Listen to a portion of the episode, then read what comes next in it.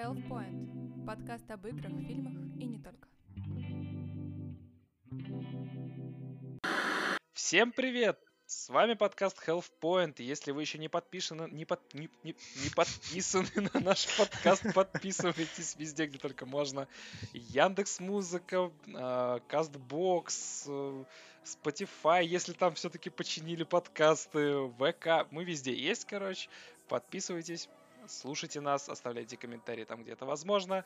С вами сегодня я, Александр Зайцев, мой э, коллега Афанасий Семченко. И с нами сегодня, к сожалению, нету прекрасной девушки, которая э, записала до этого с нами целых 6 эпизодов. Нет с нами Евгении Газинской. Но вместо нее у нас появился новый персонаж, которого я вам сейчас представлю. Это Борислав. Борислав, здравствуй. Добрый день, вечер, утро, кто будет смотреть, слушать.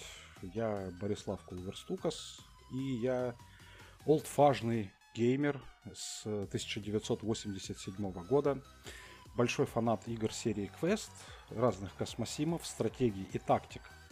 Я впервые здесь на канале и с радостью готов обсудить, поделиться своим мнением на любые, в принципе, темы, которые поднимутся сегодня? Мы сегодня будем обсуждать э, выставку Microsoft, которая прошла недавно 23 числа, если мне память... Да, 23 числа прошла выставка. Обсудим Stalker 2 отдельной темой, там тоже есть что обсудить. Хотя в целом, я думаю, что мы много чего обсудим. В принципе, в равной степени все крутые новинки, которые нам показали. А, и прежде чем начнем, Фонь, чё, как ты там? Ты там в Ghost of Tsushima играл, да, на этой неделе? Ты я еще, продолж... я еще продолжаю познавать Ghost of Tsushima. Напомни мне про нее через два месяца, прошел я или нет, хорошо? я напомню, я уверен, что ты не пройдешь ее до конца этого года, но я на всякий случай, спустя 3-4 выпуска, я тебе про нее напомню. Да я поезд хайпа ушел, я наконец добрался до Death Stranding. Самое время его пройти. Тоже. Залипаешь вовсю, короче. А ты, Борислав, во что ты играл в последнее на, время? На данный момент я прошел за последний месяц, наверное, я прошел аж целых две игры. Это Shadow Tactics Blades of the Shogun и Desperados 3.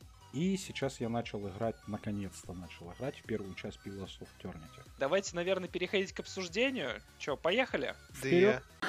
Прошла выставка Microsoft 23 числа, и анонсировали кучу прикольных игр новых. По моему мнению, эта выставка превзошла то, что показывали PlayStation на своей конференции. И, собственно, давайте переходить понемножечку к обсуждению того, что там было. А, и там вроде как много чего показали. Я, кстати, предлагаю начать вообще с Halo Infinite. Они как раз тоже начали, показали нам э, трейлеры, показали э, геймплей. 8 минут, если не ошибаюсь. Чё, как вам вообще? Мне понравилось но и понравилось, и не понравилось, потому что ожидалось чуть-чуть больше миксгенова. Вот. Но с другой стороны, если посмотреть на серию Halo, она никогда графически и не блистала. То есть там был упор в основном на сюжет и на геймплей. Поэтому некоторые возмущения определенных фанатов к графической составляющей э, немножечко непонятны, с другой стороны понятны. Но, тем не менее, Microsoft обещала уже исправить графический, геймплей. Да, кстати говоря, они же буквально на следующий день после выставки общались с IGN, где сказали то, что графику они подтянут, то, что они будут игру поддерживать чуть ли не 10 лет, то есть как э, сюжет, сюжетно, так и онлайн режим будут э, дальше менять. Походу, у меня сложилось такое мнение, что это вообще пошла тенденция среди всех производителей игр. Все хотят себе свой Skyrim, который можно доить 10 лет, а, свой а, GTA 5 и все остальные игры сервиса, типа Destiny 2 и тому подобное. И мне тоже на, на эту тему я тоже хотел бы тоже ваше мнение услышать, как вы вообще относитесь к этой идее. Делать игру, а, которую просто поддерживать на протяжении долгого срока, но не выпускать при этом ничего нового. Это, ну знаешь, как получается, это можно в конструктивном и в деструктивном смысле объяснить. Потому что игра-сервис на протяжении 10 лет это может быть онлайн доильней, а может просто сингловая игра, для которой будет выходить постоянно какие-то э, крупные level-паки или map-паки, продолжение сюжета. То есть то, что мы можем наблюдать в Destiny, например, только в сингле. Я не знаю, добавят ли полноценный мультиплеер в Halo Infinite или ну, кооп наверняка там будет. Последний раз я играл в Halo, а, я уже не помню, там какие-то там в начале нулевых годов, наверное, еще когда Xbox 360 был, я играл последний раз в Halo, и как раз-таки а, мы с ребятами упарывались а, в разделении экрана на части и играли друг против друга по большей части. Вот, и есть предположение, то, что новый Halo могут сделать таким же, да, то есть там будет сингловая история, однако в дальнейшем они будут делать больше упор на онлайн. Может быть, но в третьем Halo, вот на Xbox 360 как раз, третий Halo со сплитскрином был, и он был там сюжетно объяснен, потому что Мастер Чиф же там с э, Брутом, кажется, бегал, то есть с одним из ковенантовцев. Они вдвоем как бы это делали. Mm-hmm. То есть это сюжетно было объяснено. То есть ты мог и в соло бегать, и тогда он появлялся, если я не ошибаюсь, там в катсценах каких-то. А мог вдвоем, вот один играет мастером Чифом, другой играет этим Брутом. А, Элитом, Элитом, Элит, Элит, кажется. Элитом, да. Брут это, по-моему, злодей там как раз был. Ну, Брута это те, которые, с которого мемы начали клепать. С другой стороны, кстати, я хотел бы тоже сказать то, что я понимаю, в принципе, а, почему пошла мода на игры-сервисы в большей части, потому что для э, студий, которые делают игры, если игра не приходит к какому-то успеху, ну, условно говоря, не выстреливает, да, для них это идут, ну, очень сильные, серьезные финансовые потери. Сделать какую-то одну надежную игру и потом заниматься ее поддержкой и получать с нее постоянный доход для студии гораздо выгоднее и для издателей гораздо выгоднее, чем э, выпускать ежегодно какой-то новый продукт, который не факт, что людям зайдет. Естественно, с учетом того, мы еще не знаем, насколько для Halo Infinite прописан сюжет. То есть они могли его прописать на несколько частей вперед, но зачем тогда будет выпускать э, следующие части игр, когда можно все это включить в одну и ту же игру?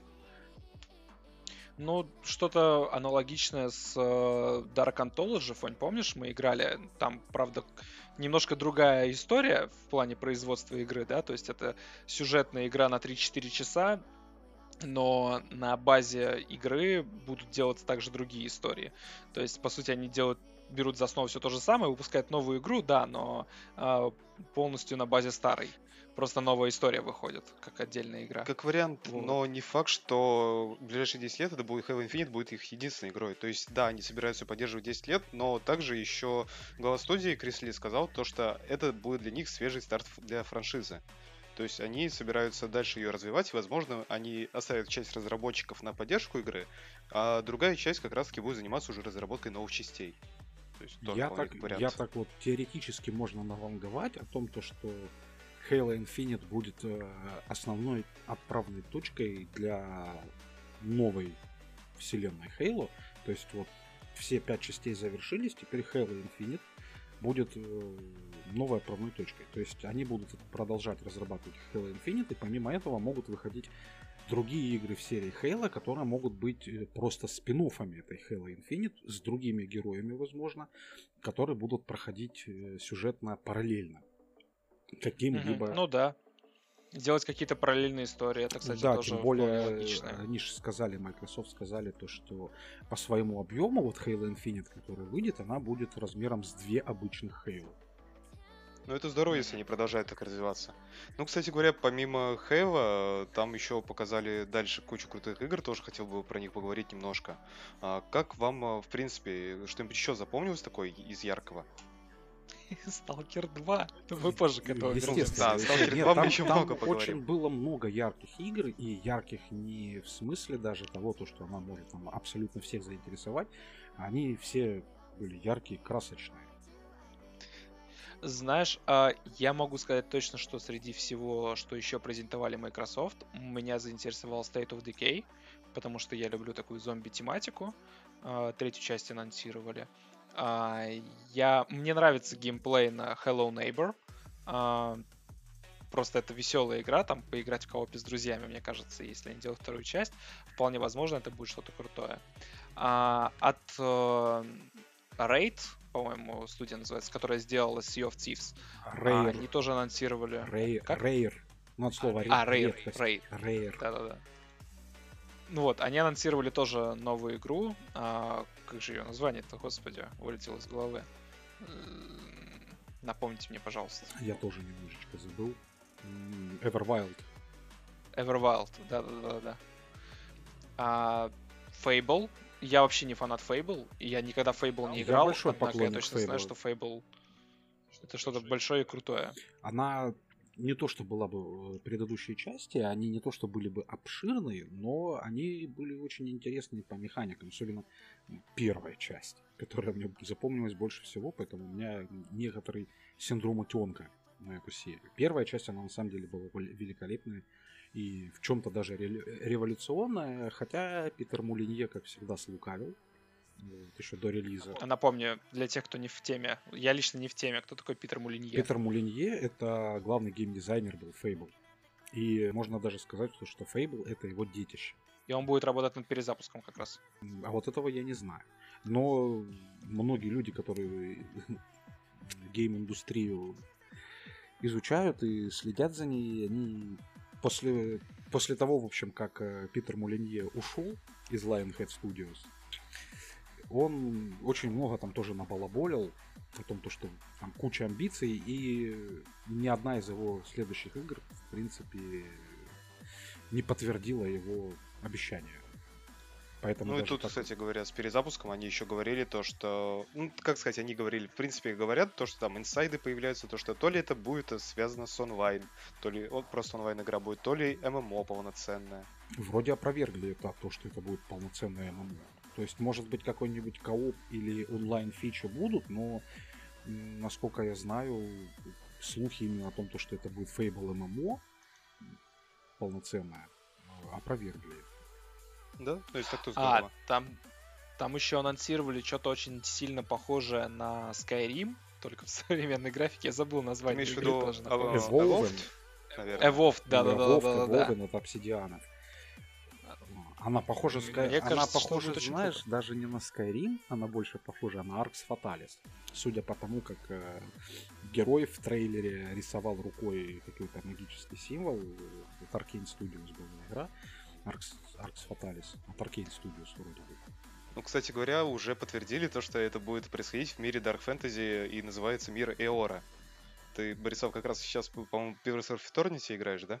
Они это во вселенной Pillars of Eternity будут. Да. То есть э, это будет большая игра, говорят, то, что она будет э, больше, чем Skyrim э, по миру, и гораздо более наполнена. Ну, если, если обсидиану дать хороший бюджет, и самое главное, даже не хороший бюджет, а после того, как они сделают игру, чтобы они ее отбактестили хорошо, то, мне кажется, это будет рождением новой студии BioWare в хорошем смысле этого слова, потому что я как э, испытываю компанию BioWare теплые чувства, сейчас у меня, наверное, полетят разные части одежды или обуви даже. Я люблю эту студию, несмотря на все ее фейлы. Подожди, а, а почему ее можно не любить? Подожди, BioWare, если мне память не изменяют, они делали а, этот Bioshock. Нет? Нет, Или я что-то нет, путаю? нет, нет. Не, Bioshock путаешь. делали... BioWare делали Mass Effect. BioWare, делали Baldur's Gate, BioWare делали Neverwinter Nights. Потом они сделали Anthem. Ну вот это вот не надо вспоминать. Anthem это попытались сделать свой, э, свою игру-сервис. у них не Свой Destiny. они до сих пор пытаются, они же перезапуск сейчас будут Да ради бога, Anthem. пусть, пусть пытаются. С Anthem они там, я не знаю, скорее всего, на мой взгляд, там замешана именно, естественно, Electronic Arts, которому принадлежит BioWare.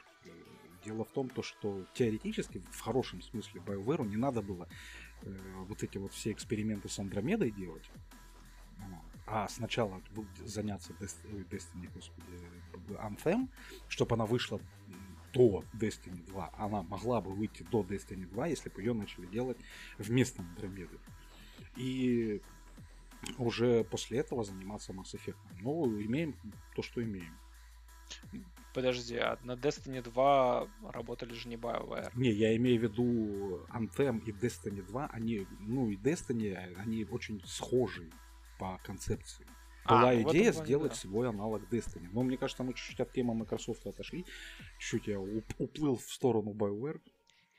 Тетрис выйдет. Я видел трейлер Тетриса. Мультиплеерный. Знаете, что это тот Тетрис, который я бы И поиграл бы. это бесплатное обновление да, для Тетриса, который вышел два года назад. Мультиплеерный Тетрис, ну это, конечно, Да. я не знаю, если честно, это как- как-то не для меня. Но выглядит красочно, интересно, забавно. Может быть, для стримеров, кто будет играть там со своими друзьями, какой-нибудь развлекательный контент создавать. Но лично для меня как-то Ну, это позалипать, понимаешь? Типа, нет, я, я видел гораздо более прикольные Тетрисы. А, я сейчас уже даже не вспомню название Tricky. Towers. Да, да, да, да, да, Tricky Towers, точно. А, Там Тетрис был реализован прям максимально круто. И это прям доставляет огромное удовольствие, особенно играешь, если в компании своих друзей. Э, Это, это реально весело. Ну да, можно еще на А- что-то поспорить, какие-нибудь челленджи такие сделать, у кого первого завалится башенка или не завалится. Да, что-нибудь такое. Hellblade, новый там вроде как, да, тоже обещали Ну, Microsoft. Hellblade, Ну, они и Microsoft, показали то, что он будет происходить э, в Исландии, и то, что еще это все делается на Unreal, на Unreal Engine 5. Показали то, что, ну, один из разработчиков говорил, говорил о том, то, что они ездили в Исландию, снимали там пейзажи вот эти. Самого ни геймплея, ни трейлера, естественно, не показали. Возможно, если покажут, то ближе к концу этого года. Но будет тоже интересно, потому что сама игра Hellblade э, интересна. Она такая вот, она вроде как инди-игра, но она с высоким бюджетом сделана. Она не похожа на полноценную инди-игру. Она вроде как симулятор ходьбы, но там есть боевка. Есть определенные спорные моменты, о котором можно сказать, типа, вот там, может, давайте уберем из этого, а давайте не будем убирать. Что такое? Но игра очень сильно концептуальная. Она очень сильно концептуальная, с очень хорошим звуком, с очень хорошим погружением. То есть это Hellblade, это не та игра, в которую можно поиграть и потом всем рассказывать, типа, вон там экшен и все такое. Это игра вот такой вот свой мирок. Ты вот сейчас прям э, задел мой триггер небольшой. А мы с Фоней достаточно много часов потратили на обсуждение, что можно называть Индия, а что нельзя называть Индия. И я отстаивал свою точку зрения, что может студия делать инди-игру. А по мнению Фони, а, если Фони поправь меня, если я сейчас что-то неправильно скажу, инди-игра это всегда игра, сделанная ну, не студии, то есть это один-два человека, которые работают и которые не выходят под каким-то крупным издателем. Разработчики без крупного издателя. Да, разработчики без крупного издателя. А, поэтому мне сейчас очень важно тоже понимать, Борислав, ну, мне интересно просто твое мнение а, в этом плане. Hellblade, ты говоришь, это инди-игра. Что ты непосредственно закладываешь вообще в понимание? что Я в такое инди-игра? понимание инди-игру, понимание инди-игры закладываю понятие о том, то, что она просто независимая. Не- у нее может быть большой издатель, у нее может быть маленький издатель, игра может быть сам издатом. Я имею в виду про то, то, что разработчики доносят свою идею без э, влияния, без вмешательства со стороны издателя. Потому что часто так бывает, когда, когда у игры есть издатель, издатель так или иначе, рано или поздно начинает влиять на разработчиков. Поторопиться, что-то выкинуть. Начать делать новую игру, например. Да, да, начать делать новую, но- новую игру. Для меня инди-игра это прежде всего как авторское кино. То есть э, авторское кино тоже может издаваться какими-нибудь там Universal Pictures или что-нибудь такое. Но у режиссера и у сценариста там полная свобода действий. Вот э, поэтому, мне кажется, инди-игра, на мой взгляд, это именно та игра, где разработчики сделали прежде всего игру для себя, так сказать. Они делают ее прежде всего для себя, а не подстраиваясь под издателя или под конкретного геймера. На мой взгляд, инди-игра именно такая. Сколько я сейчас э, на самом деле слышал мнений, что такое инди, и у каждого свое понимание, что это такое. То есть в моем понимании, например, инди это малобюджетный проект, над которым работает мало людей. Неважно, студия занимается его разработкой, там, Не, ну, знаешь, что выходит про, она про- издателем или нет. это, проскочила мысль о том, то, что инди-игра это игра без крупного издателя. Если вот уж натянуть сову на глобус, в таком случае получается, что Star Citizen это инди-игра с бюджетом в Ну, 300 подожди. миллионов долларов. У Star Citizen есть э, издатель. Это Роберт Space Industries. Да, и он же разработчик. Он же разработчик. Ну, это нормальная Они практика. сами, У э, они, Sony такая нет, же. они сами это делают. То есть и Cloud Imperium Games, и Robert Space Industries это одно и то же. Ну, так много кто так делает. Да кто так делает? То есть о- очень много издателей, которые сами занимаются созданием игр. Ну, подожди, Ubisoft так делает. а, Sony так Нет, ну, у делает. них-то там есть внутренние студии. Вот. Я имею в виду о том, то, что Star Citizen тоже можно подвести, что это инди-проект, он независимый, он ни от кого не зависит, поэтому Крис Робертс может кучу всего обещать, куча всего еще лет 10 ничего не делать, или наоборот делать.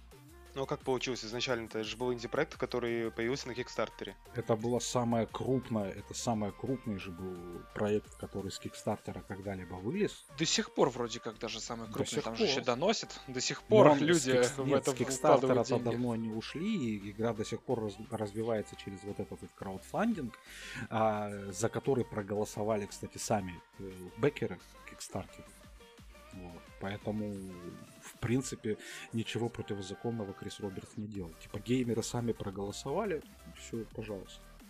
На самом деле, я хотел бы сказать то, что вообще э, Star Citizen это очень важная э, часть истории э, краудфандинга, когда, которая учит людей, что надо думать, во что ты вкладываешь деньги, потому что не всегда то, что ты вкладываешь в Kickstart, ну, в краудфандинг, оно реально тебе как-то Ну, это так же, как и э, любое вложение в игру, которое находится в раннем доступе, тоже может не окупиться. Любое вложение денег куда-либо, лю- любое инвестирование во что угодно, если так. Да, да, да. Я, я, я имею в виду, здесь уже здесь не есть э, есть точнее. Здесь нет вины Криса Робертса.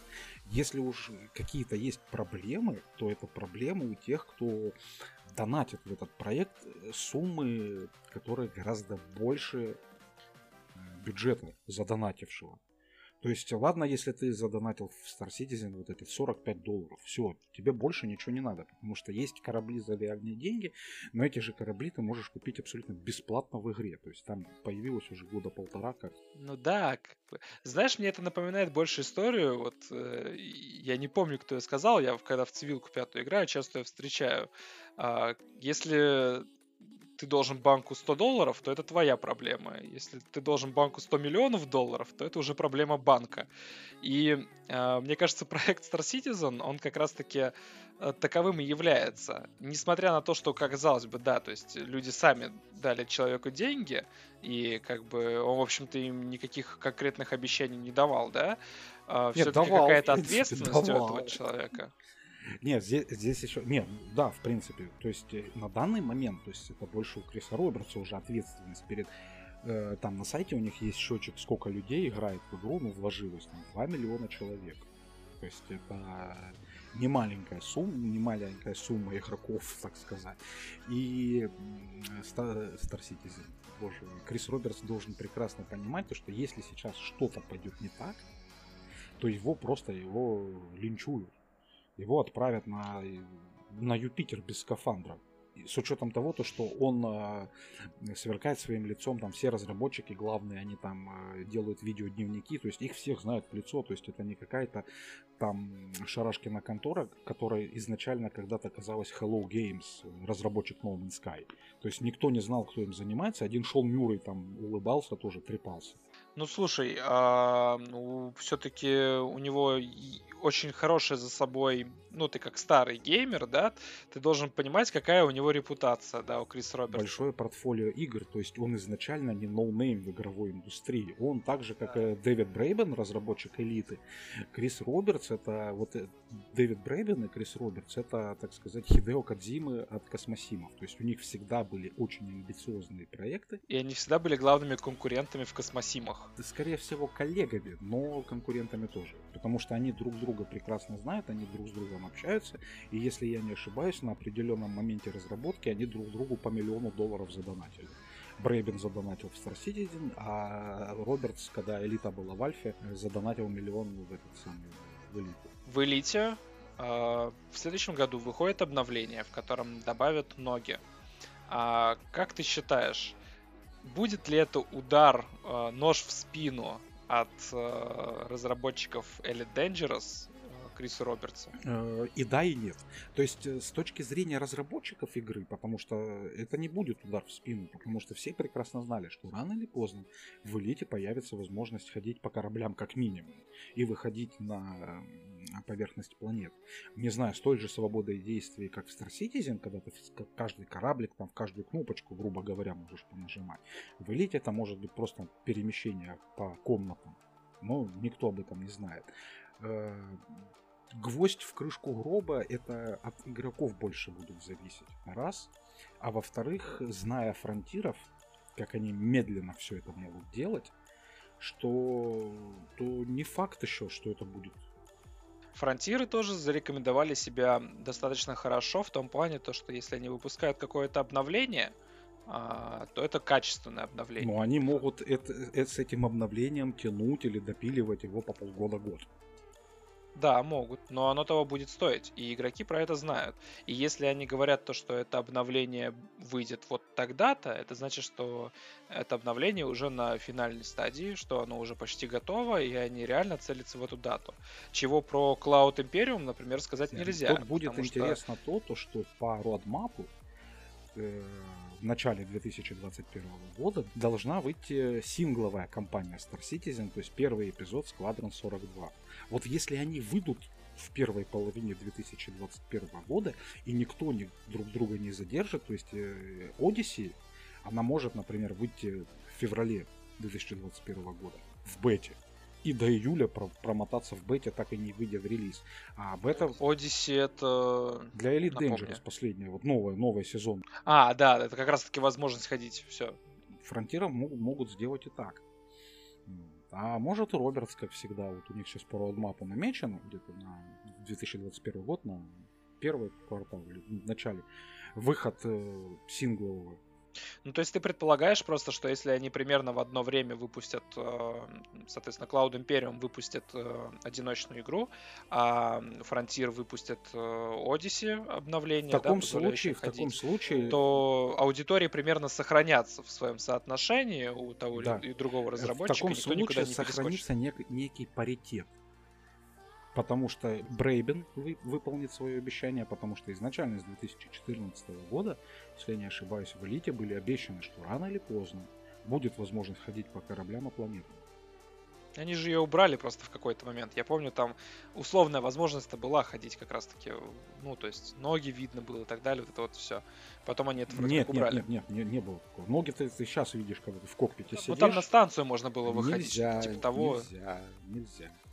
Я такого не видел на, на Слушай, нет. Или... А, я вспомнил. Нет, я точно помню, что что-то подобное было в Элите.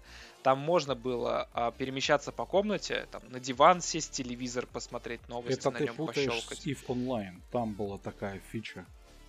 Там было, да, я путаю, ее да? потом оттуда убрали.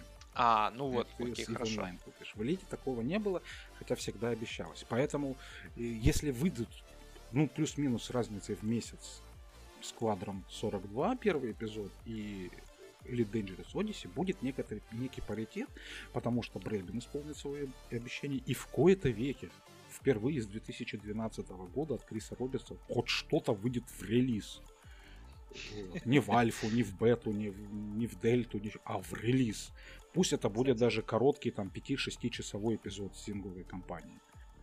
Мы хорошо, что вспомнили про Еву, а, потому стоп, что тоже стоп, стоп, знаешь интересно. как, знаешь, как хорошо? Мы хорошо вспомнили про Еву, вот, и э, начали за здравие, окончили за упокой. Да, мы же вроде с, э, про конференцию Microsoft говорим, и, как всегда, уплыли в дебри, в дебри других игр. Окей, давайте, давайте тогда Еву отложим. Вернемся к тому, что еще нам представили Microsoft. Фон, чем, какие игры мы еще не перечислили? Что у нас там осталось интересного? кстати говоря, было еще несколько прикольных из серии. Я бы затронул Echo Generation и Exomecha. Вот эти две игры. А, Про Exomecha, думаю, вспомните, там показали студия Twisted Red выпускает. Это условно-бесплатный шутер соревновательный от первого лица. То есть, по сути, если коротко, это выглядит как Резис, но там есть мех- мехи.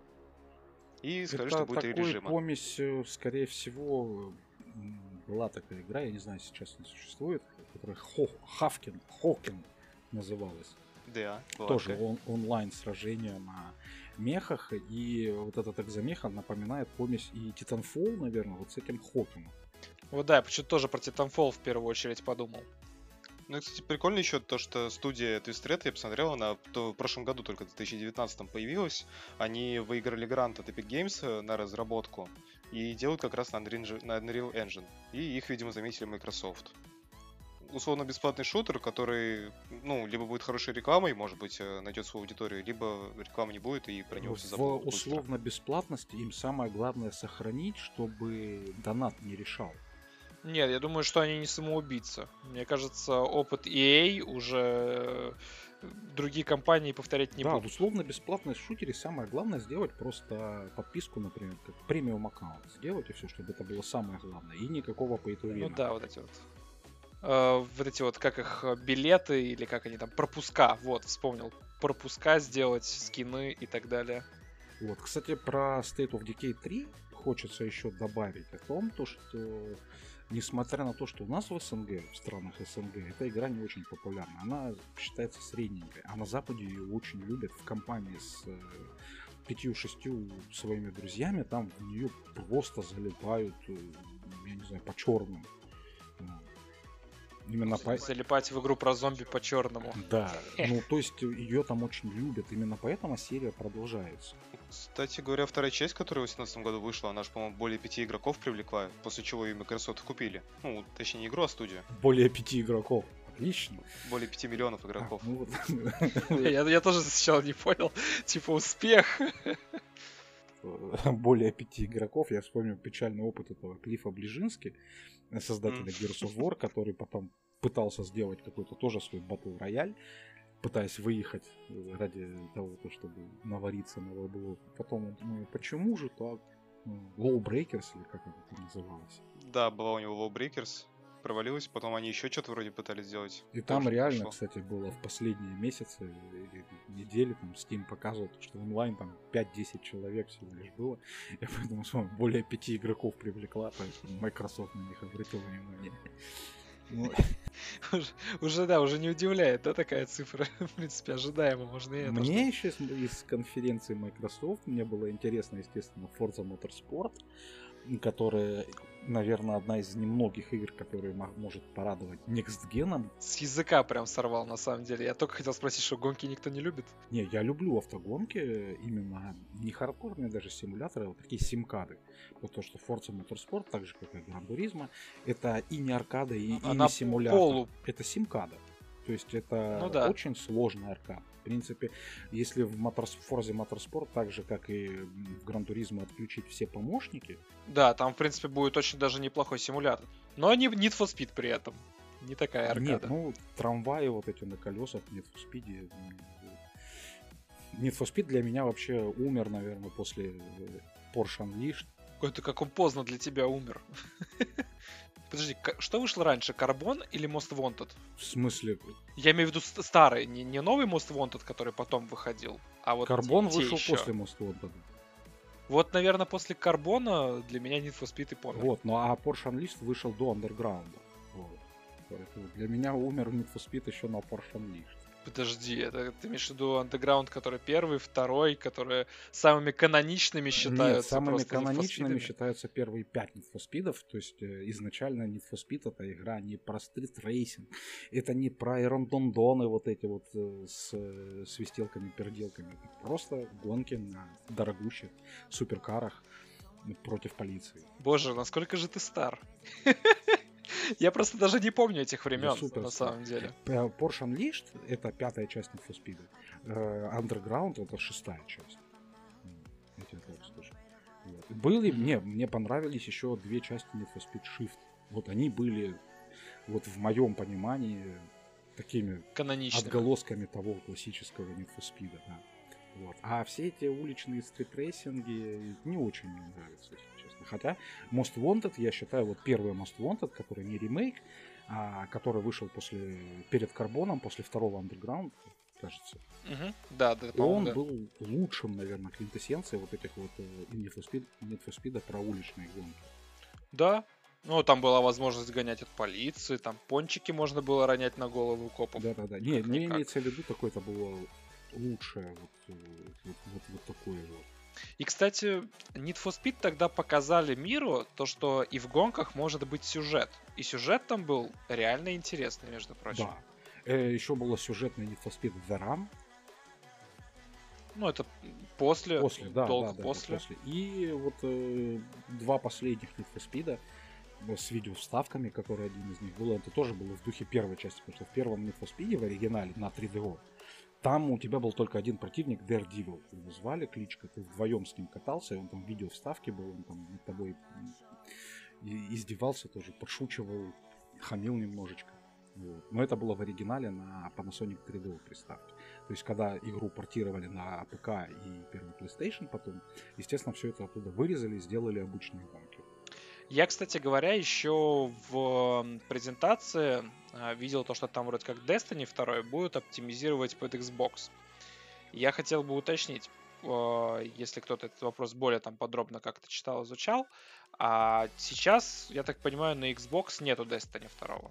Или есть? Ну, Да, имеется в виду то, что будет, э, будут портировать на э, секс, который нового поколения. Будет для Xbox Series X, но там, скорее всего, это будет версия, вот я как думаю.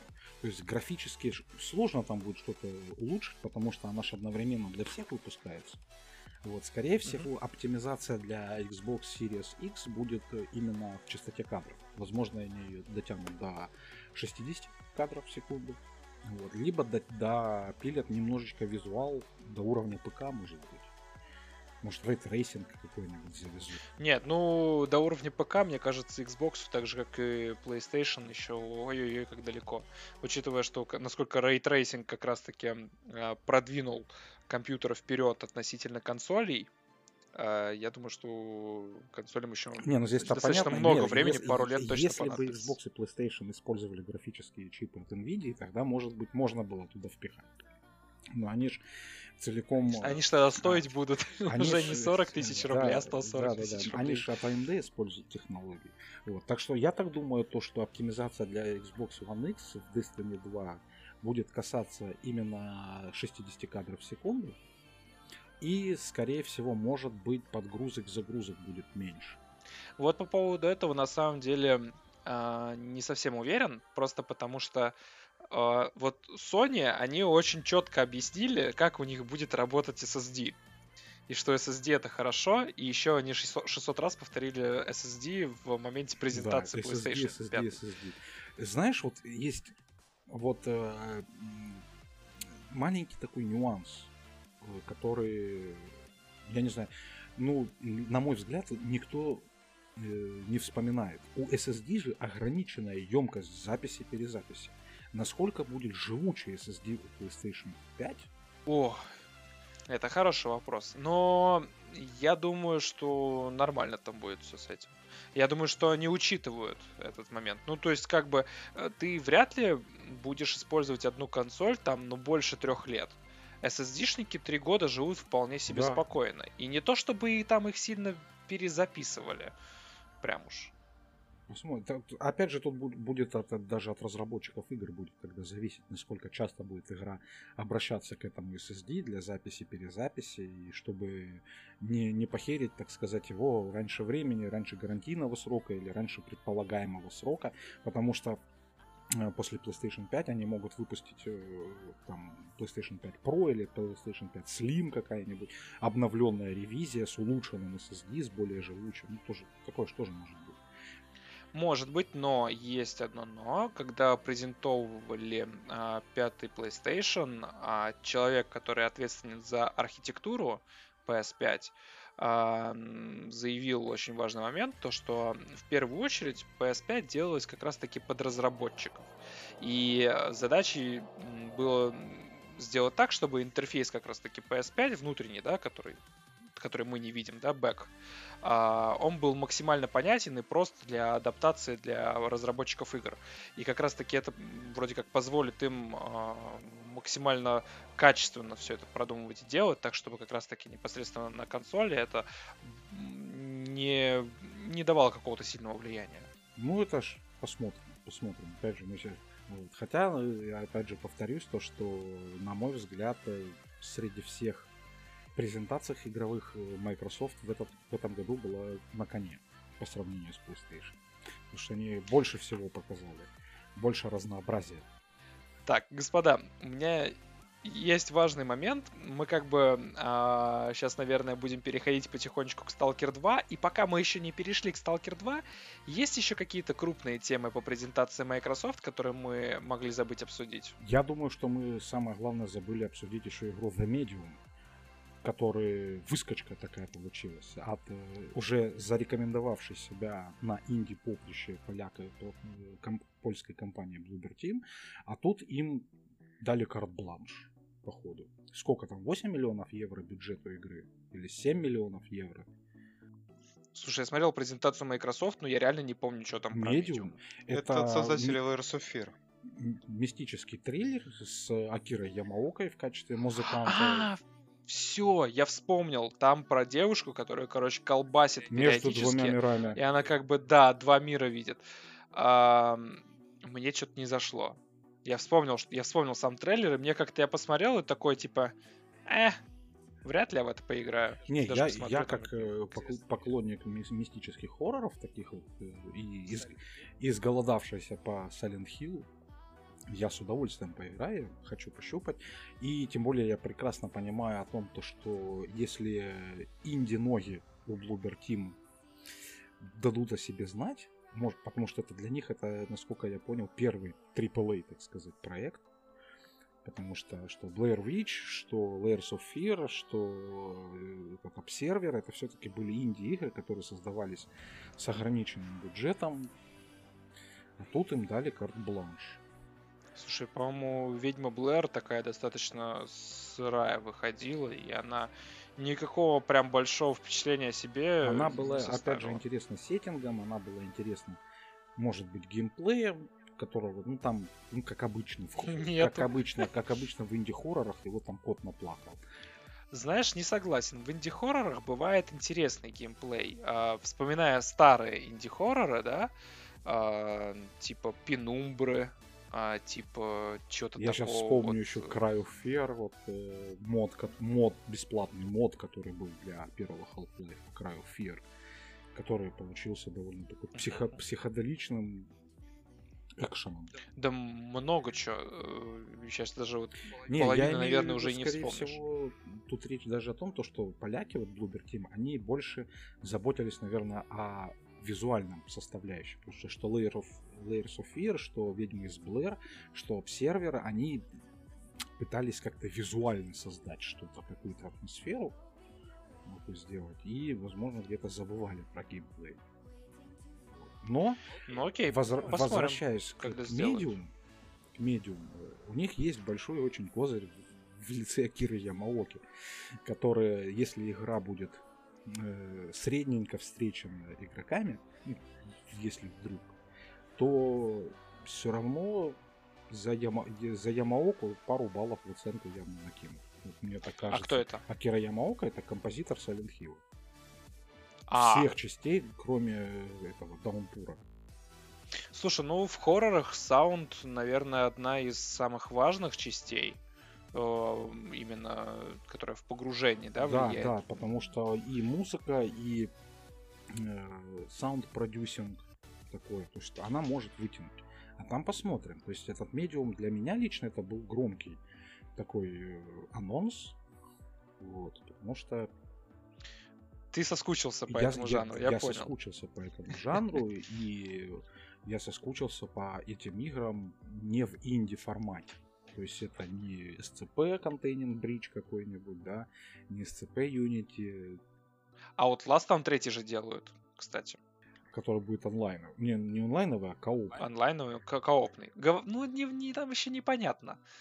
Не, не, нельзя. И это вроде, я, я это не вроде по-моему, они не говорили, что будет коопный. И прям. это вроде будет как приквел. То есть это он там в 30-х или в 40-х годах, когда он там был. Это же вообще параллельная история какая-то другая будет. Ну, она будет э, не в наше время происходить. Она будет в середине 20 века происходить. А они кроме тизер-трейлера что-то показывали разве еще?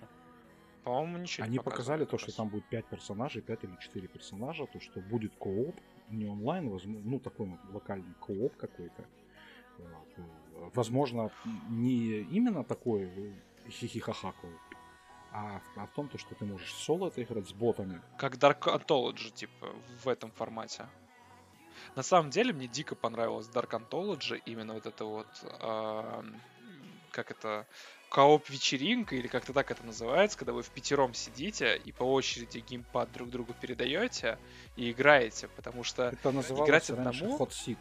Вдвоем на одной Ну, клавиатуре или там вдвоем на одном геймпаде. Нет, нет, нет, это другое, потому что тогда это было все-таки одновременная игра, да, а здесь именно поочередная, то есть один играет, четверо смотрят, потом передает геймпад другому, и все еще четверо смотрят, а только один играет.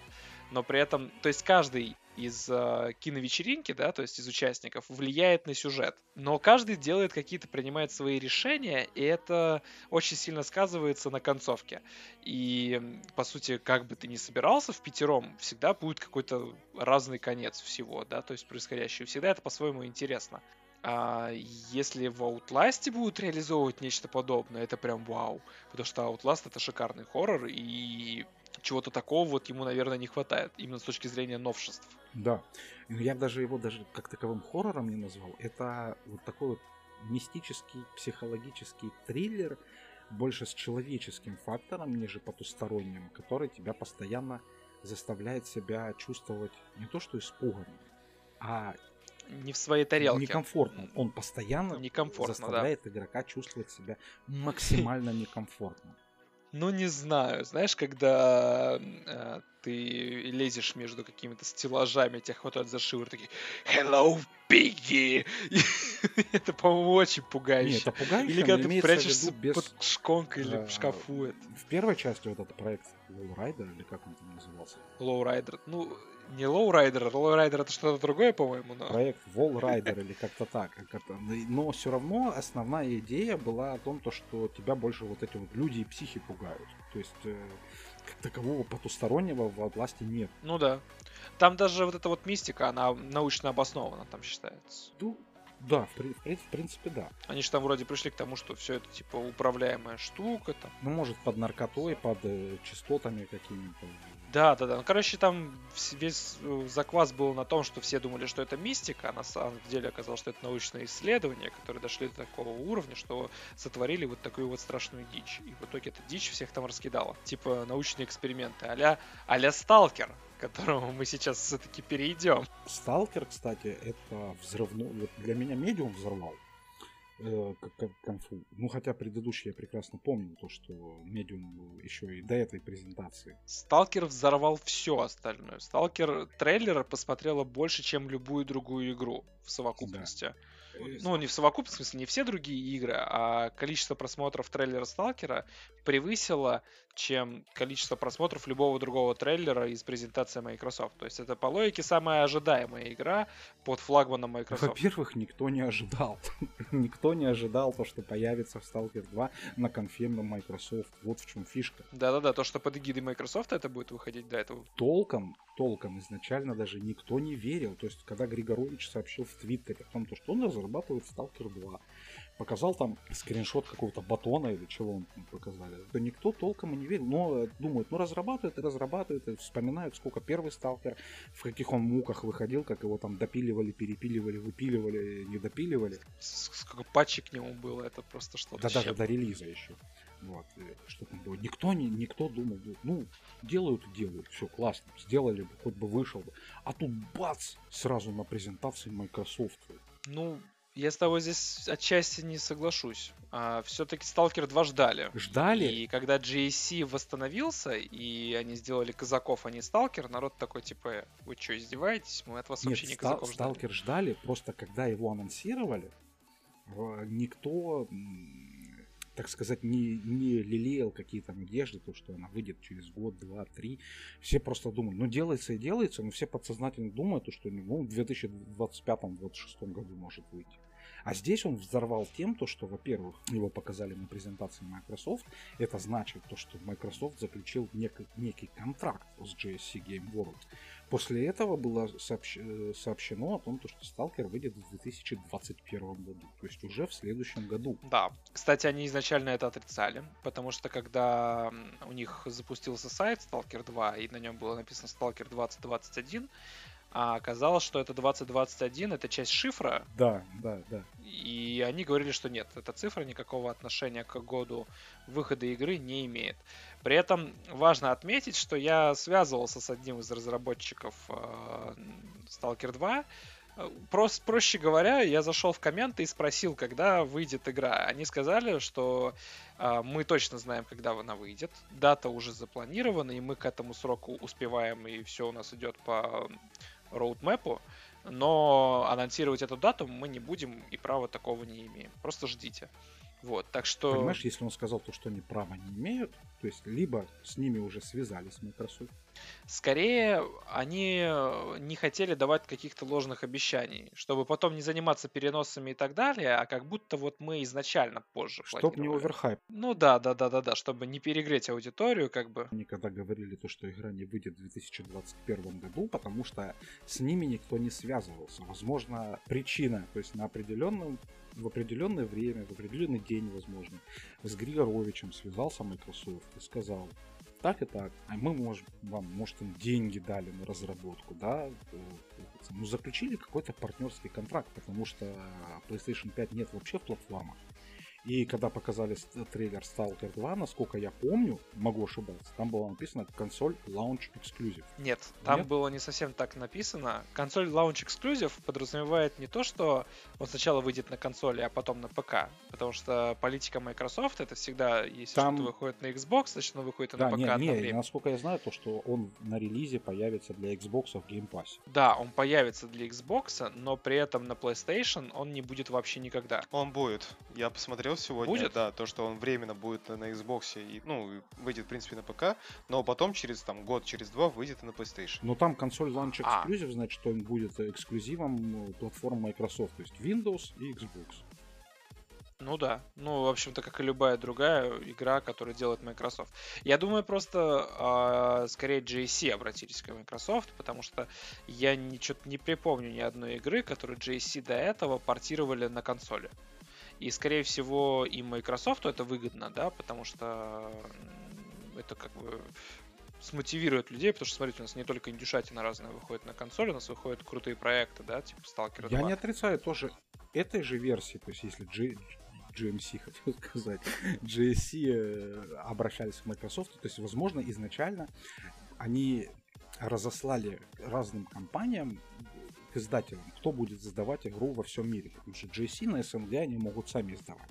Насколько я знаю, как первый сталкер, они сами на территории России, они издавали сами. GSC. А, Я, если память не изменяет, в России э, Сталкер издавался первый под новым диском. Тогда еще был такой издатель. Может быть. Вот я вот этого не... Но я помню то, что в Европе и в Америке THQ занимался издательством. Еще первый THQ, оригинальный, не Nordic. Слушай, да, да, да, да. Не-не-не, подожди, по-моему, я тоже что-то помню. Нет, по-моему, первый Сталкер был новый диск, а второй из of Припяти, точнее, не второй, а получается, как он? Ну, этот чистое небо Пр- и Зов не превью, а карта, который до событий первого. Все время забываю это Чистое слово. небо, который? Или Зов Припяти? Ну да, чи- чи- чистое небо. Чистое небо, я просто не помню, как это вообще в играх называется. Прикол имеешь в виду? Приквел, да-да-да-да, приквел Теней Чернобыля Чистое небо, он, по-моему, как раз THQ-шный был уже. Хотя могу ошибаться, может быть, не новый диск. А, факт-чекинга не было, скажем так. Ну, я имею в виду о том, то, что GSC могли первые. А могли Microsoft, кстати, обратиться, потому что сам Фил Спенсер, они, он же там постоянно где-то на контактах с какими-то разработчиками, то купить кого-то хотят, то не купить кого-то хотят. А возможно, GSC Game World э, сказали, вот разработчики Stalker 2 разослали какие-то там свои резюме, типа, кто вот, хотим найти издателя Может быть так. Первыми откликнулись Microsoft. Или не первыми, самыми. А кто мог еще? Если вот, например, Sony, например, могла послать нахрен, да? Вот, самые выгодные условия, кроме Microsoft, никто не предложит, потому что у них есть самые большие, так сказать, деньги, самые большие выгодные условия. Я думаю, что они вполне могли бы сам издатом быть.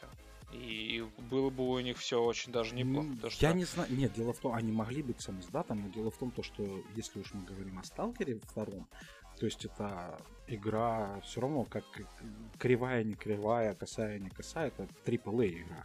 А игра такого типа сам издатом без рекламы и без пиара, С другой стороны, линейка Сталкер это не та. Вообще Сталкер в целом это не то, что он нуждается в лишнем там рекламе и пиаре. Хотя могу ошибаться. Не, я это всегда виду, полезно, я это всегда имею хорошо. виду еще о том, то, что на рекламу и пиар тоже деньги нужны. И зачастую эти деньги равняются бюджету самой игры. Если вспомнить там о том же третьем Ведьмаке. Бюджет игры 30 или 35 миллионов долларов, а с учетом маркетинга и пиара бюджет вырос до 70 миллионов долларов. Ну, это, знаешь, типа, любовь э, давать рекламу на широкую ногу просто. И она не всегда хорошо работает. Порой она э, сбивает и портит, и раздувает ожидания огромные, а в итоге фи, разговоров-то было. Знаешь, этот мем. Это, это уже, знаешь, как э, зависит от пиарщиков и от самих геймеров. Кто они, они, многие геймеры э, себе много додумают того, чего в игре не будет, или чего в игре может не быть, а потом игра выходит, и они начинают... Это задача разработчиков сделать так, чтобы игра совпала, точнее готовить ожидания людей к тому, что будет в игре по факту. Все равно ты никогда деле. никому не угодишь. Но если ты не, не пиаришь, допустим, Ghost of Tsushima один раз показали, типа, вот мы делаем игру про сеттинг Япония, про самураев. Все таки о, прикольно, будет интересно. А потом бах, выходит игра, и Ghost of Tsushima была там совершенно другая была очень забавная ситуация, которая связана как раз с нашими, э, как бы сказать, левыми братьями. Вот. Ну, с- эти Social Justice Warriors, эти СЖВ. Когда игра вышла, э, любители социальной справедливости сразу эту игру заклеймили. по поводу истории, если ты сейчас хочешь сказать, мы, мы это обсудили уже в прошлом выпуске нашего подкаста. Если кому-то интересно, можете вернуться туда и послушать. Мы там достаточно много про это сказали. И когда японцы сказали, вы чё, нам норм, Да. все нормально там, мы как японцы, нам же лучше знать, а эти живут. Да как вы посмели-то? Да вы что? Вы выписали японцев из японцев, в принципе. Но тем не менее, кстати, Stalker 2 тоже вызвал некоторые бурления в интернете. Кто-то умудрился серьезно в трейлере разглядеть эту как это, кунсткамеру, да, в которой там какой-то эмбрион висел или что-то типа того, увидеть там какую-то надпись, которая, по-моему, вообще об- с обратной стороны Она написана. То есть а- отзеркаленная, да, умудрился это расшифровать и прочитать там стихи Тараса Шевченко про москалей. Еще и типа все сразу типа, да будет хохлосрач. Ты знаешь, э, разбор трейлера на всяких мелочей это абсолютно нормально, потому что люди ищут какие-то пасхалки, какие-то подсказки. Это да, я согласен. От Сталкера, кстати говоря, вот больше всех стоит ожидать. Там, возможно, возможно, возможно, это была пасхалка. А возможно, это был просто placeholder надписи. То есть, когда делали этот ролик в 3D, э, типа научные какие-то надписи, то есть вместо того, чтобы точки тире там написать, туда впихали просто копипасту какого-то текста. Просто чтобы он был. Place, как placeholder. Разработчики украинцы, они могли, вот, чтобы он занимал как раз, возможно, в релизе, в релизе там будет написаны цифры, буквы, какой-то эксперимент, что-то такое. Возможно, эта цитата там из стихов, она вообще никакого подтекста не несла. Просто может быть рандомной, реально. Просто отрезок взяли я и сейчас, вставили. подожди, я сейчас пошучу. А что если в этом в этой колбе Тарас Шевченко, Тудум. которые попытались воскресить, э, вот как знаешь, как в Юрском парке из костей динозавров пытались воскресить э, динозавров, то пытались воскресить самого Тараса Шевченко. И Тарас Шевченко, потихоньку обретая а, сознание себя самого, когда-то существовавшего, вспоминает стихи и пишет их с внутренней стороны, и поэтому надпись отзеркалена. Ему написали специально, чтобы этот эмбрион, он мог когда почитать, он прочел и вспомнил то, что это его стих. А, или может так, да. Короче, количество просто а, всевозможных, э, как это, теории, которые э, теории заговора, как это все называется, конспирологические теории, вот, это просто люди, come on, Успокойтесь. Там и политоту уже приплели. Тарас Шевченко расист. Вот, вот интересно, вот если вот немножечко офтопика сделать, э, сколько у нас в российских городах есть там улицы Шевченко, площадей Тарасов Шевченко. Слушай, я в свое время отдыхал в лагере Шевченко, в То есть это санатории. все, что- все получается. Вот Тарас Шевченко внезапно оказывается ок- окутал расизмом всю Россию. Внезапно. Запре- запретить вместе с радужным флагом, я считаю. Окей, ну, между тем, GSC сразу после выхода трейлера а, дали а, пресс-релиз на тему того, что будет в игре. А, и они заявили о двух, как мне показалось, а, особенно важных вещах. Это, во-первых, бесшовный открытый мир, которого не было ни в первой, ни во второй, ни в третьей части. То есть там всегда была а, разбивка на локации. Подгрузка была. И да, подгру- подгрузка локаций. Мне интересно, как будет с этим справляться Xbox. Э, Я думаю, что там будут какие-то условности. А в Xbox а, же тоже SSD стоит. Ну да, но там, там не такой крутой SSD, как у японцев. Я, не, ну там может быть бесшовный мир, и загрузка будет, ну, теоретически, помнишь, если как в первом Half-Life, там, там же тоже вот такой лодинг, надпись буквально секунду на 3, на 4, вот так вот просто будет какая-то. Либо же они Ну. эту загрузку маски- замаскируют под какие-то диалоги. Ну, кстати, да, сейчас очень часто что-то можно в, кат- в кат-сцены сейчас очень часто маскируют такие подгрузки, Да. еще куда-то. Это, в принципе, решаемо. Но а, в любом случае бесшовно открыто. Хотя нет, знаешь, это, это вряд ли так получится сделать в диалогах и так далее, как мы тут рассуждаем, потому что это логично для сюжетных игр, где локации, они как бы сами по себе разбиты, и там от кат-сцены до кат-сцены ты что-то делаешь, а потом подгружается мир. Все-таки здесь открытый бесшовный мир, по которому ты можешь ходить и вообще никакие квесты не выполнять. С другой стороны, если мы внимательно вспомним, вот если вот так вот посмотреть, если Чернобыльская зона отчуждения, вот эта да, которая станет немножечко больше, естественно, во втором сталкере. И если мы ее сравним, например, с игровой площадью, прости господи, Скайримом, она, получается, в Скайриме больше будет площадь. Поэтому без подгрузок сделать эту зону гораздо будет проще. Ну да, во-первых, они не сказали, что это будет большой открытый сказали, что он будет бесшовный, а то, что он будет... Нет, сама зона отчуждения, вот эта Чернобыльская АЭС вместе с Припятью, вот это, я насколько я знаю, то что она гораздо меньше, чем игровая площадь того же Скайрима, который без подгрузок идет. Ну, если ты просто без вхождения во всяких это просто там бегаешь.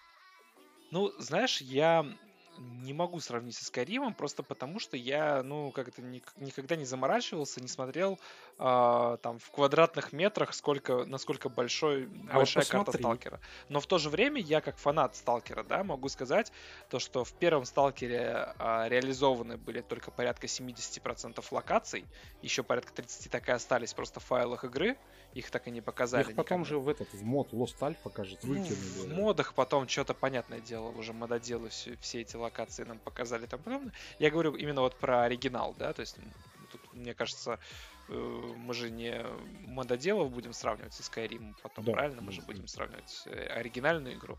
И э, несмотря на это, там, то есть это же кишка, по сути, такая длинная получается, ну, с условными ответвлениями в стороны там некоторыми. Не, это такие сталкеры, это не- даже не кишка, это вот такой, такой знаешь, такой круг.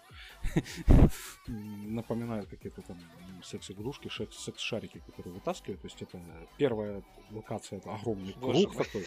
Я имею в виду то, что изначально сталкер это не то, что кишка, это локация, маленький такой трубопровод переход, потом еще локация. Это псевдооткрытый мир получается, такой, который создает иллюзию как бы открытого мира. Ну да, типа ты можешь пойти туда-сюда. Зона, переход, зона, переход, зона, переход. Вот такое вот.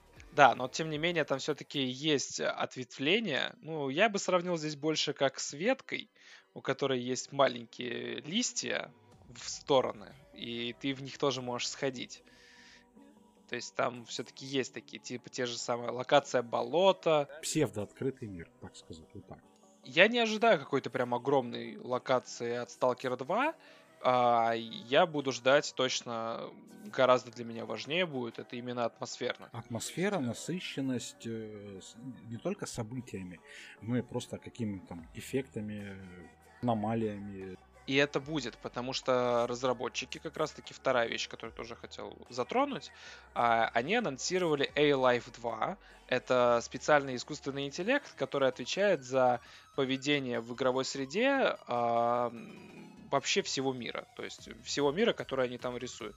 То есть это все фракции, которые там будут реализованы, все мутанты, животные, аномалии и все это остальное, оно все будет контролироваться системой A-Life, и даже в отсутствии игрока на определенной локации там будут происходить какие-то события и взаимодействие с игроком. за все это будет отвечать искусственный интеллект A-Life 2. И как раз таки он позволит некоторым событиям происходить э, без участия непосредственного игрока.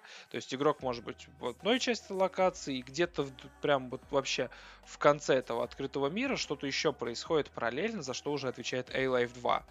И это очень круто, потому что а, так как разработчики заявляют, что эта игра будет э, сюжетно а, нелинейно, то есть это будет не одна история просто рассказана, а на финал истории будет очень сильно влиять решение, которое будет принимать игрок. А, внешний мир, который э, постоянно меняется, адаптируется и так далее, он тоже же будет вли- какое-то влияние на решение игрока э, давать. И, соответственно, предполагаю я, что допустим, второе прохождение Сталкера 2, оно будет категорически отличаться от первого прохождения Сталкера 2. И это, по-моему, очень круто. Я надеюсь, то, что так и будет, потому что ре- реиграбельность в этой игре, она очень важна. Из-за чего есть огромная популярность первого Сталкера. Из-за да. реиграбельности, из-за модов, которые позволяют разнообразить эту реиграбельность. И я надеюсь, что все-таки этот э, искусственный интеллект будет не таким, как э, Radiant AI, Radiant AI в этом в Elder Scrolls, где тоже обещали много всего, а на деле получилось как получилось. Ну, во-первых, я сразу скажу, что A-Life первый, он был неплох для своего времени. Почему бы не ожидать, что A-Life второй тоже будет неплох?